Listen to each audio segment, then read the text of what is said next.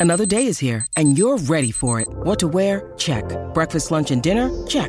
Planning for what's next and how to save for it? That's where Bank of America can help.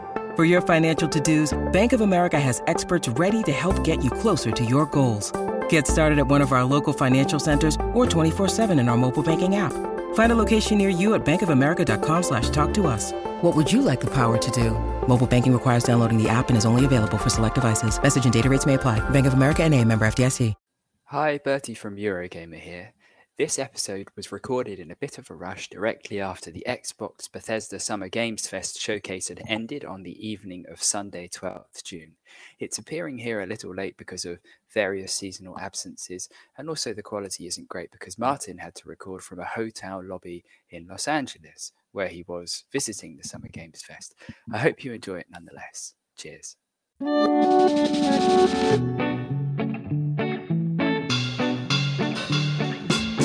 Welcome to a special edition of Weekly, a show in which we recap the week on Eurogamer for you.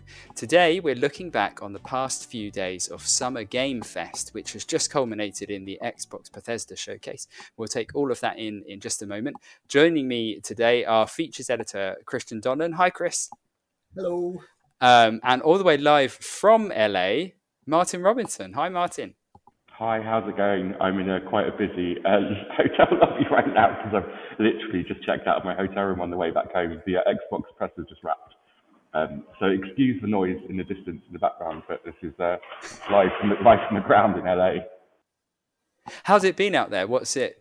Has it felt like E3? It's been weird because it's been so long since I've done E3, um, and you kind of forget that it's impossible to tell what these shows are like when you're actually there. Because I've missed, I've not seen any of the live streams like I've not had the chance to because of um, there's been like a physical counterpoint, a physical kind of accompaniment to uh, Summer Games Fest, which is like it's a small event space about in uh, in downtown. Um, there's like about 30 game demos there, about 50 press, and I spent the past few days there just chatting to devs, playing stuff and everything, which means I've been completely oblivious to what the show's actually been like for you guys over there. So don't ask me what the show in LA's been like. I don't know. I've been like, I just I've been at Summer Games Fest the whole time. So yeah, it's, it's so. What have you been like seeing? Well. Oh, um, I've been seeing. They had some good stuff there. Street Fighter Six. Uh, there'll be a preview of that up on the site soon. Um, I saw something else which is embargoed, but screw it. No, they're not going to find out. I'm seeing. Uh, I saw Sonic, which is embargoed from Monday, which is when this is going live actually, so that's fine. Um, I, I, saw Sonic and interviewed Sonic team. Uh, had, had some time with Glenn Schofield. I played uh, Day of the Devs kind of games that are coming out. There's loads of them, and they're all awesome. Uh, Aaron Flynn, I spoke to about Nightingale, which is really cool. Oh yeah, um, shaping up quite nicely. But yeah, basically, it's just it's a lot of things condensed into a small amount of time. So it's one of those things where it's quite a whirlwind, basically. Um, so yeah, it's been, it's been talking to a lot of people and seeing a lot of cool stuff. It's not been like E3 really. It's been like um, like a much smaller show. It kind of reminded me of, I'm not sure if you ever went to Microsoft, um, they used to do something called X10 or X06, whatever year it was, where they Oh yeah, I liked those. To, yeah, they're quite low key and everything, and they're obviously just geared towards press. So it, it hasn't felt anything like E3. It's been the same thing, but it's just it has been nice to be at an event space again and just you forget what it's like to have the buzz of a game on the show floor as well, especially something like Street Fighter 6, which you don't get if you just play it in the office somewhere when you've got like groups of people milling around and playing it, and actually that kind of playing it organically in a public space, it makes such a big difference. So, what has the buzz been? Because there's always a buzz around shows. What are people talking about when you talk to other journalists, which presumably you have been doing, or other media? What's everyone excited about? What are people talking about there? Well, people, I think the first thing that happens is people struggle to talk because no one's actually hung out with each other in a public space for a long time. And so a lot of it's just like, I forgot what it's like to be around people again, what it's like to be around people again. And once you've got over that, a lot of it's just basically it's just nice to catch up with people because of we've not travelled. This is the first time I've ever, ever travelled. I've been on the plane since the whole pandemic started, and just the excuse to be over the other other part of the world and chatting to US media I have not seen for ages, chatting to people who I work with quite regularly, and I haven't seen like Ed Thorns over here from RPS. Um, and this is his first kind of big trip, and it's like I haven't spoken to Ed properly for like been on a trip with him for years. I've been able to see him face to face, so it's just nice to hang out with people. How's he doing? I know it's not quite what you. He right? Good, yeah, really good. He's been he's been very very busy. I think it's his his first show like one of these, and it's just um a lot of appointments, and when it comes to actually finding time to write stuff up, who knows when that's going to happen? But yeah, hopefully that stuff's going to come oh, in the next few days. So, what's the thing you're going to take away from what you've seen that you're going to tell people about? Is it Street Fighter Six? Yeah, Street Fighter Six and Sonic are the two big ones. Um, Sonic, uh, it, it's, it's, not going to surprise you that I'm quite contrarian about it, and I thought it's actually quite good.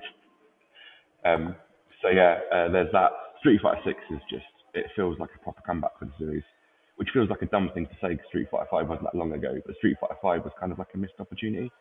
Um, this feels like the, the most exciting Street Fighter's been since Street Fighter Four came out in like 2008, I think. Wow. Um, okay, so let's go over some of the stuff that's happened. So the Xbox conference, um, Xbox Bethesda conference has just happened. It's fresh in our minds. What stood out to you, Christian, watching this? What made you go, "Oh, that looks good"? Um, uh, I think there was, I think there was a game at the end called Cocoon, which looked quite interesting. Um, I mean, it all looked, it all looked pretty good. I think what stood out to me most is that when you only have one conference, you don't have that same thing that E3 has always been quite good at, which is the sort of the three way discussion over what games are about. So you only really get Microsoft's vision of games, whereas in the past you it's followed up by like what PlayStation thinks games are and what Nintendo thinks games are. So while it was it was great, uh, it felt like you were you were only getting one sort of channel of things. Um, I thought Redfall looked fine. I actually thought it was nice to see Starfield looking like a real video game. You know, it had sort of performance issues, but it was very clearly. it was very. I liked that about it. It was very clearly sort of a real game, and and it was quite nice for them to be able to show that. And after years of just hearing about this thing, to actually see a, a, sense of the sort of familiarity of it, which I think probably people who like Bethesda games will probably quite uh, enjoy that sort of familiarity, that sense of being. So I was a bit, I was a bit worried when it started because yeah, we haven't seen much Starfield, and this was like a proper chunky look at various aspects of the game, and it started with a kind of mission on a planet, which I guess we're going to do many of these same kind of missions. You're you're down on a planet, some pirate. You're going towards a pirate base somewhere, and you end up doing a lot of shooting. And it just looked a bit brown, and the guns looked a bit weak, and sort of just like the guns we have now. There was I didn't see any sort of sci-fi excitement in the guns, and I didn't really see any vibrancy or kind of energy in the game itself. Um, I don't know if you guys felt the same. But it got better as they started talking about the RPG elements and started talking about showing the hubs that you could go to and all the characters that you could meet, and then showing you all the faces you could make. The character creation looks wonderful. Like all the all, skills and the ship customization. All Bethesda games are essentially licensed games in a way, and the license is Bethesda. It's, so it's like if you like the kind of games that they make, it's another one in that series. Do you know what I mean? And I think I think they showed enough to probably really excite people. If you are the kind of the college student yeah, I, looking to play something hours long, that in a summer break, that's the game for you. Sorry, yeah, I, like, I was like Bertie. I was kind of started off quite. No, no, it's fine. I had nothing of interest to say really. I'm just going to echo what Bertie said. But no, I felt like, like likewise. I was like, it didn't start off that great, and when you saw the gunplay, it's like this is but then that's not where you play these games. And then slowly, as the demo went on and as they showed more off, they showed the reasons why you play those games, which is the world building, which is the size of it, which is the storytelling, which is yeah. And so yeah, it, was, it, it, it got there basically. It got there in the end. At first, it was like this isn't the game that was going to save 2022, and it's now going to be the biggest game in 2023 first of all. But then when it slowly came more into focus, it's like yeah, this is well, as you say, it looked more and more like a Bethesda Game Studios game, which I think is what people want. So, yeah. Can we? And it has that massiveness about it. I think with the, the, there are like hundreds of planets that you can fly down to all of them and you can you know explore, which sounds daunting and I'm sure is largely very boring, but it has that kind of ambition that I quite like about Bethesda games, whether or not they actually reach it in the end. Anyway, sorry, Chris, you wanted to talk about no, I was about to move on. I was about to move on. So I, I was about to say I want to talk about Pentimento, uh, Pentiment, but um, but please let's talk about Pentiment. So Pentiment is this surprise Obsidian game. We were talking about this just before we started recording, and I'm going to shamelessly rehash what we just said. But we were both saying how it's quite nice. It's very clearly a passion project because even before you know that the story behind it, and this is a game he's been trying to make for like twenty years or whatever, and it actually is a passion project. It's so he obvious. Josh Sawyer, the director. Yeah, who did, who did uh, New Vegas as well. It- but even before that, you know it's a passion project because it's a game set in Renaissance Bavaria, and it's just like I don't feel like the world is sort of crying out for that, which is what's so brilliant about it.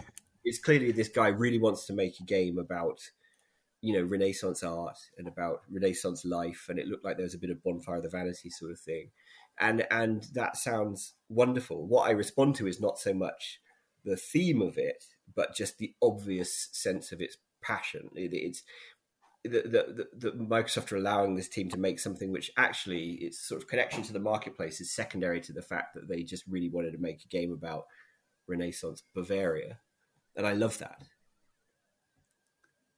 Yeah, from what I understand um, about him is that he he has German roots. He may even be half German. I'm not sure. He's intensely interested in um, kind of medieval history. So I think this stuff is all comes from a place of passion. And like you, I think that makes a game interesting, right? It, it doesn't look like it's built for everyone. It's definitely not Starfield, but it's a niche focused kind of. And it's this is a detective adventure, by the way. So an artist gets wrapped up in um, a um, a murder he's studying in an abbey, and then he becomes a sort of unlikely kind of detective, and it takes place across like 25 years or something, and you get roped into other kind of murder mysteries. sounds- It's a narrative adventure game, ostensibly. It sounds very obviously sort of Name of the Rose is one of the obvious. What's that? Sorry. No, sorry. Sorry about I got my lag from LA, so all of a sudden we're getting me just coming in two seconds late. Sorry, carry on. I was just saying that, like, Name of the Rose is the obvious sort of touch point for that sort of thing. But um, yeah, it's it's. It, I'm, I was delighted to see something so unusual in the middle of this conference. I I thought Diablo Four. Look, I know it's an obvious one, but I thought we saw a chunk of Diablo Four running, and I guess everyone, well, I certainly have Di- Diablo Immortal in my head at the moment, the mobile game, which is kind of dividing opinion a little bit, and so it was nice to see Diablo Four looking so um, chunky, sort of substantial as well. There's sort of a heftiness to it. Um, it I found it quite convincing what they were showing. It looked good, but it did. First of all, I didn't realize it was Diablo because Diablo we kind of associate with these big, expensive cutscenes, and Diablo Immortal looks more expensive than Diablo 4, basically in terms of production, at least at first, anyway. And I was like, "That's." I, it, it took me a bit by surprise, but when actually got up and running, we got the gameplay going. It did look. Um, yeah, I, it, it was it was reassuring, I guess, in its chunkiness. So I quite enjoyed what. And that due was. next year as well. There was quite a lot of. We talked about this earlier, but there was quite a lot of being thrown under the bus in that presentation. I felt like they were kind of, or and in the notes that came through afterwards, they were talking about how it's grim and dark, and it's. They were basically saying the code was it's not like Diablo three, which you got so angry about for having color in it and stuff like that. And then the notes that came through afterwards, were like it's not made for the mobile phone, like Diablo Immortal. You know, it's quite odd to see a publisher going like it's not like the other shit we've just released. Do you know what I mean? It's quite a sort of. Um, I don't know how I would feel if I was on the Diablo Immortal team and I read that uh, press release. I think I'd probably be a bit annoyed.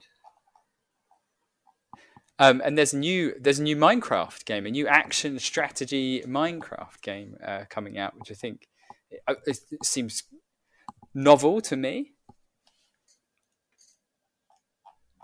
I was, I was not expecting it, but I've, I don't think I've been paying attention really. So um, yeah, look, it's not the first kind of twist on the Minecraft formula. Uh, I'm sure it will do okay.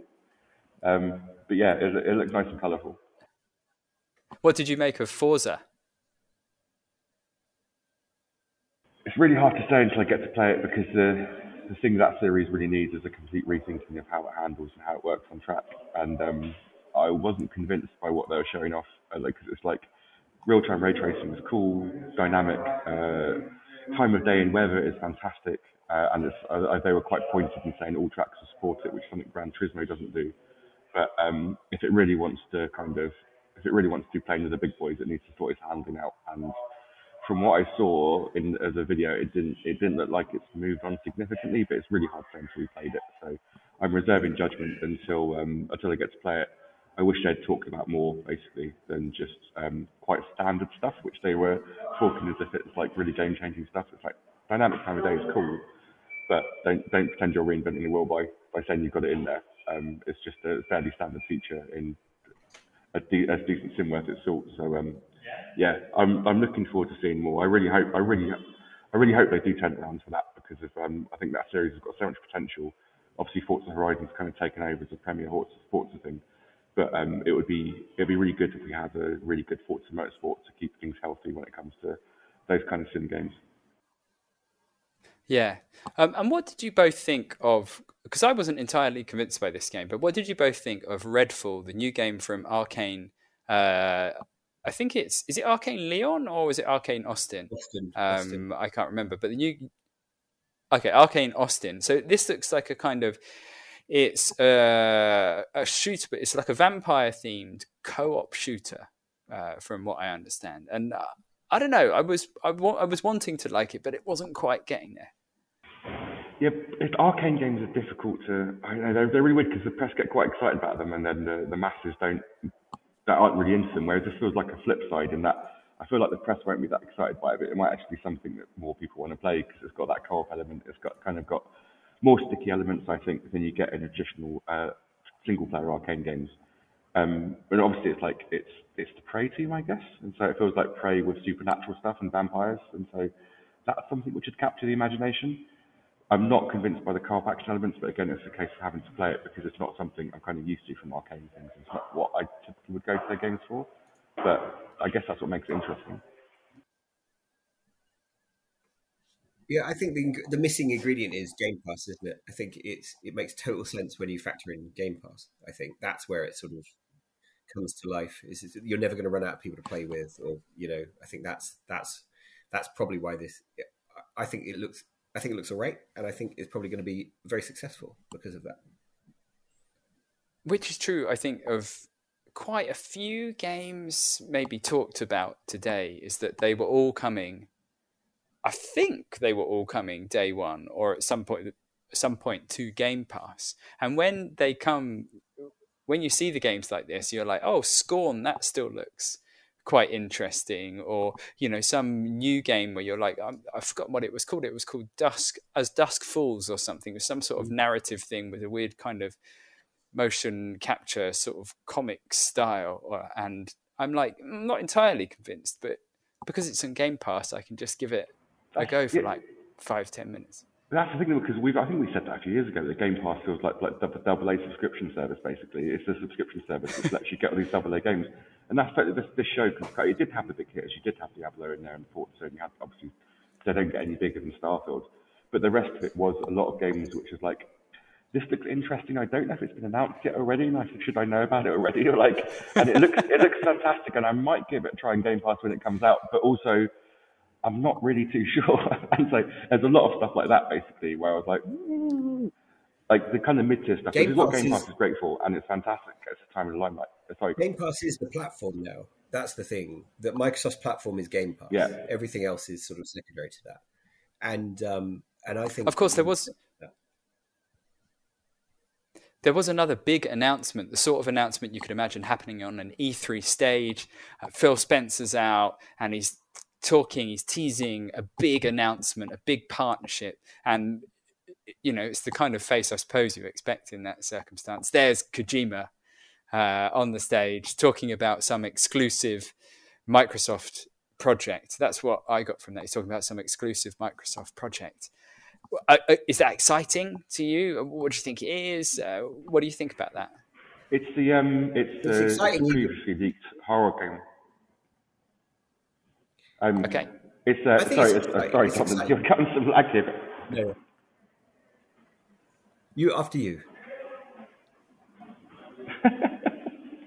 Um, so it's the horror game, which is kind of previously announced, but not not. It's just been leaked a couple of weeks ago with um, Margaret Qualley in it, Right. and so with uh, with the Silent Hills team, some of them working on it. So um, I think that's what it is. Right. That's what the suggestion is it's going to be. But um, I was hoping they'd show some of it. It seems a lot of it leaked recently, but they didn't. Um, so yeah, it, it is a weird announcement though because if you kind of if that had happened in a live auditorium, you'd have heard the like the dress being drawn and everything, um, breast being drawn even.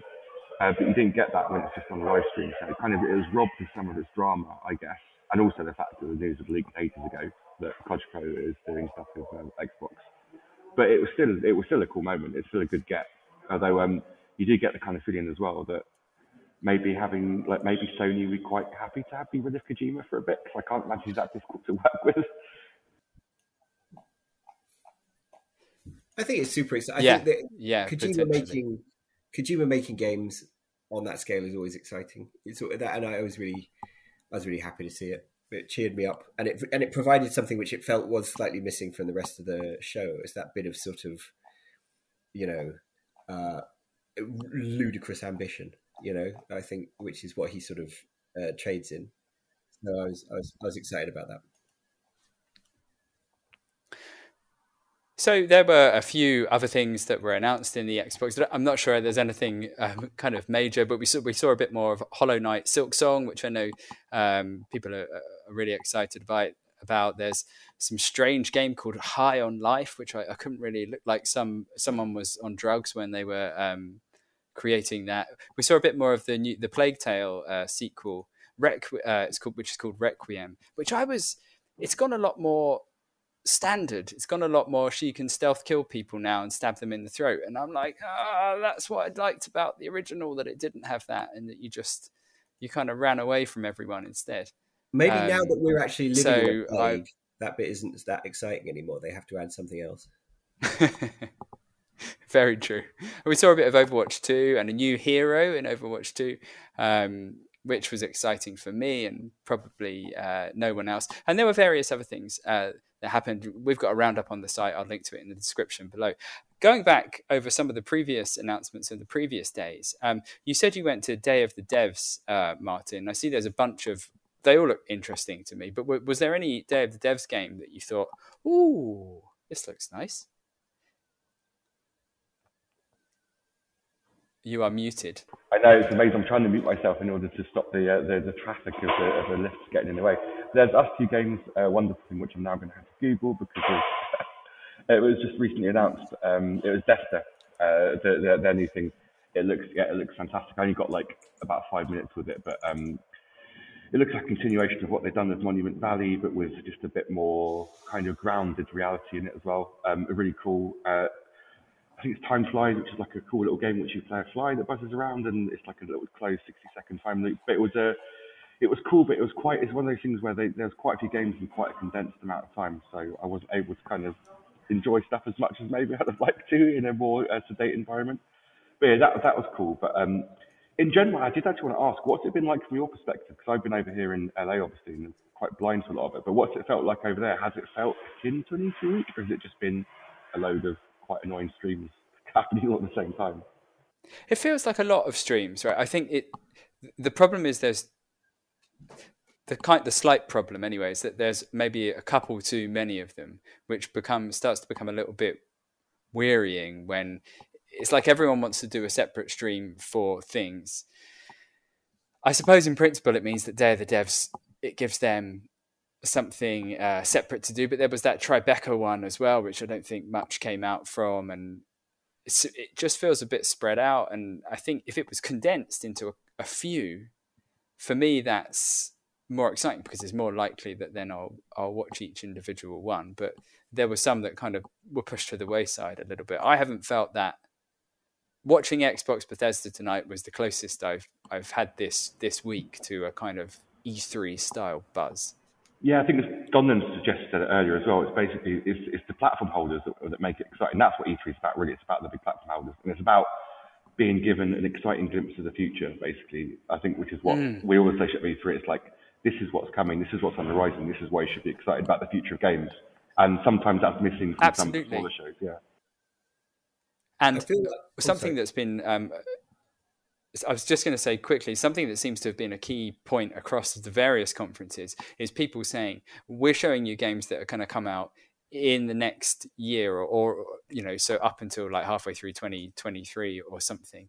No, no one's going which is great that's sensible but there are points when I want to see something that isn't sensible, where someone goes, "Look at, but look at this exciting thing that we're working on for you know a few years' time," and you go, "Oh, wow, look at that," and Yeah, everything goes gets a bit pumped. I think that segues really nicely to Plucky Squire, which feels like if any if any game feels like the breakout of this of this um not E3 whatever you want to call it, Plucky Squire is the one game which had people really sort of talking authentically about that looks amazing, and it is that perfect bit of counter programming. You couldn't create a better bed for that game to emerge from than a bunch of survival horror set in space and about disemboweling people.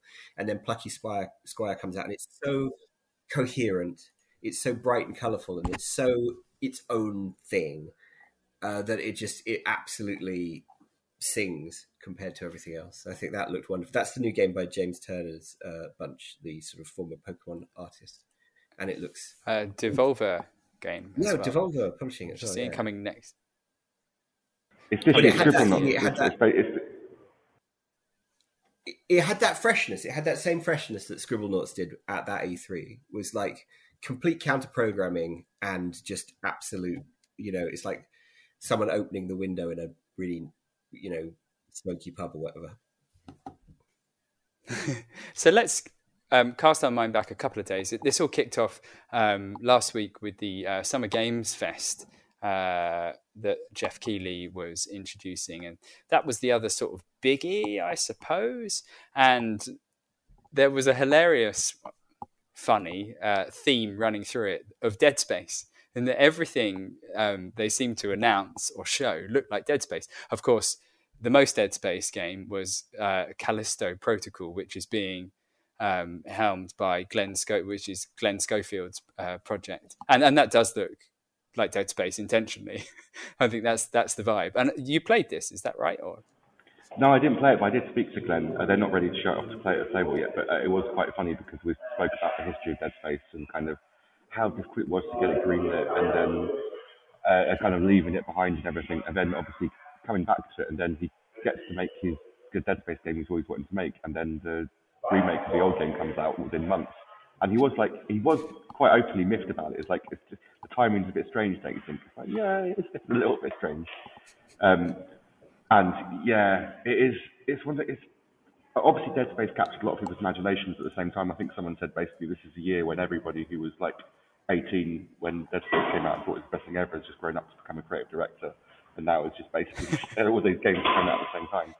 Um, so yeah, I, it does feel like it's a bit crowded for that kind of thing, especially something so grimdark. But I don't know. It, it, it, it creates one of those weird kind of face-offs that never look quite good. It's like I was going to say, like um, Split Second and Blur, which is quite ill-fated. I hope this one's slightly like not quite as. I hope it has a happier ending than that. But it's just one of those interesting face-offs that happen every now and again in video games. That it's yeah. Let's see how it plays out, basically.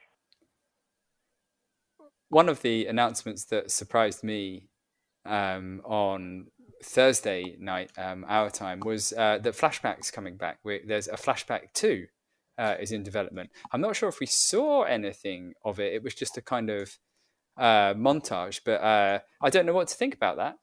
There, I'm going to be do my excuse me and push my uh, glasses up my nose. There was a Flashback 2 already, wasn't there? Called Fade to Black that came out years, about four years after the original Flashback. It was shit. There but, probably was, if you're saying that.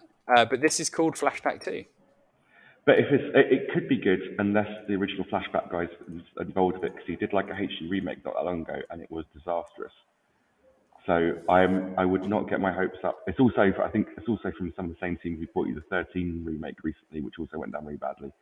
So um, yeah, it's Ooh, worrying signs. Expectations in check time, basically. Yeah, yeah. I think it's, it's best to. It's interesting, but I wouldn't get too excited. Um, I was also relatively excited to see there's an Aliens game coming, as in Aliens, the second film. There's a game designed. It's that basically. It is um, Aliens, and that looked Aliens Dark Descent. It's called, and that looked like Aliens. I don't know how else to say it. it. Had that same sort of blue sci-fi look and the same one-liners, and it was very much that um, in a space station. Um, lots of shooting uh, kind of vibe, and fingers crossed I've watched the Aliens films recently, so I'm in an Aliens um, mindset. So that looked kind of interesting. There was also there was Modern Warfare 2, right, which they gave a big section to, and this is the um, the reboot that's a, a, sequel to the 2019 um, Modern Warfare. Uh, and it's got this fancy new engine, and they're updating Warzone with this engine as well. This was a part of their their announcement as well, and it looks quite pretty. But I mean, nice shipping containers, but meh. I I don't know what to say about that. I was I was quite impressed by the water tech, and I think Wes was as well when he previewed yeah. it. But it did it did look like um, a Modern Warfare game, and I did they did lean into crates. But I've never seen crates look that good. I've never seen more dynamic crates in a first-person shooter. It's like God, it was um, shipping containers. It was tied into a mechanic though as well, like the idea of cover that moves around. I think it, it was. I don't know. I sort of. It's not my game, but I was like, if it was my game, I'd probably be quite excited. Yeah, and that's right because like it, it did. So I'm just great, the killjoy. You are a little bit, yeah. So, but, uh, but they were, as, as Donlan says, they were actually moving around. It had some of that Uncharted. What one is it? It's one of the levels of Uncharted feels kind of where you have movable cover like that as well. And so, like, I think it's something Stuart Black said years ago when he was uh, talking about the ill-fated first-person shooter Bodycount, but he was like, you see a lot of crates in first-person shooters, but my crates are fucking operas. And like in the same way, these kind of shipping containers in this Modern Warfare reboot were just they were shipping containers as art forms. It was great. um, okay, we're going to round things up um, in just a second. Are there any other games uh, you saw, any other announcements that have happened that caught your eye that we haven't gone over? Like all these things, uh, like when you go to these shows, it's, it's, the, it's the kind of the appointment you weren't really looking forward to so much or weren't really expecting much of. And so I went to go and see Skybound Games, the publisher who's had a couple of cool things. Um, and they had a small space uh, away from the show floor, and they had Vice Undercover, which is kind of like Papers, Please esque, but in an 80s Vice setting. Uh, it's basically like admin under pressure, if you like that genre of things. Um, but it's, it's really stylish and done really well. Um, and they also had uh, Glitch Runners, or Glitch I think it was. I've forgotten what season it's called, Jason, how jet lag and what prep I've done. But it's this really smart co op uh, action game um, that when I first saw it, I was like, oh, not sure about this. After about 30 seconds of playing it, I was totally convinced. And now it's like one of the highlights of the show. So there was some cool stuff. I'm looking forward to writing about it again on the site basically when they get some time. But yeah, there was there was there was some really good stuff over here, some really nice surprises, and just nice to know that there's some exciting games on the horizon, on the near horizon as well, in quite a lot of cases. Absolutely, Christian. Anything for you that stood out that we haven't mentioned?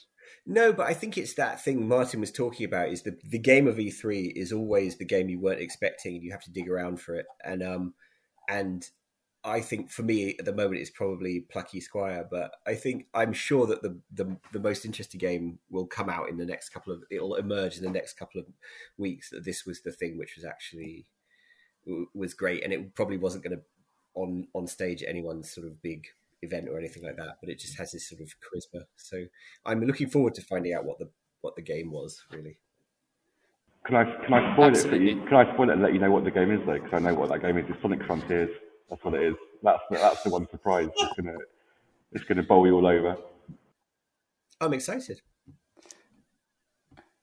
We'll see. Okay, that's it uh, from us for this Summer Game Fest um, edition of Weekly. I will, of course, there are loads of announcements that's happened. I will link our roundup pieces um, for the conferences. The PC Gaming Show is also underway at the moment as we speak. So I will link all of our roundups to all of these conferences um, in the description uh, below. And of course, you'll find them on Eurogamer, and we'll be picking over this stuff, plus posting our coverage from the event uh, for days to come. So uh, join us there. For now, though, thank you, Christian, and thank you, Martin, all the way from LA. Uh, do get home uh, safely. Thanks. Sorry about the, uh, the crazy noises and the, the stutter and everything. But yeah, thanks for having us. Okay, bye for now, everyone. Bye bye.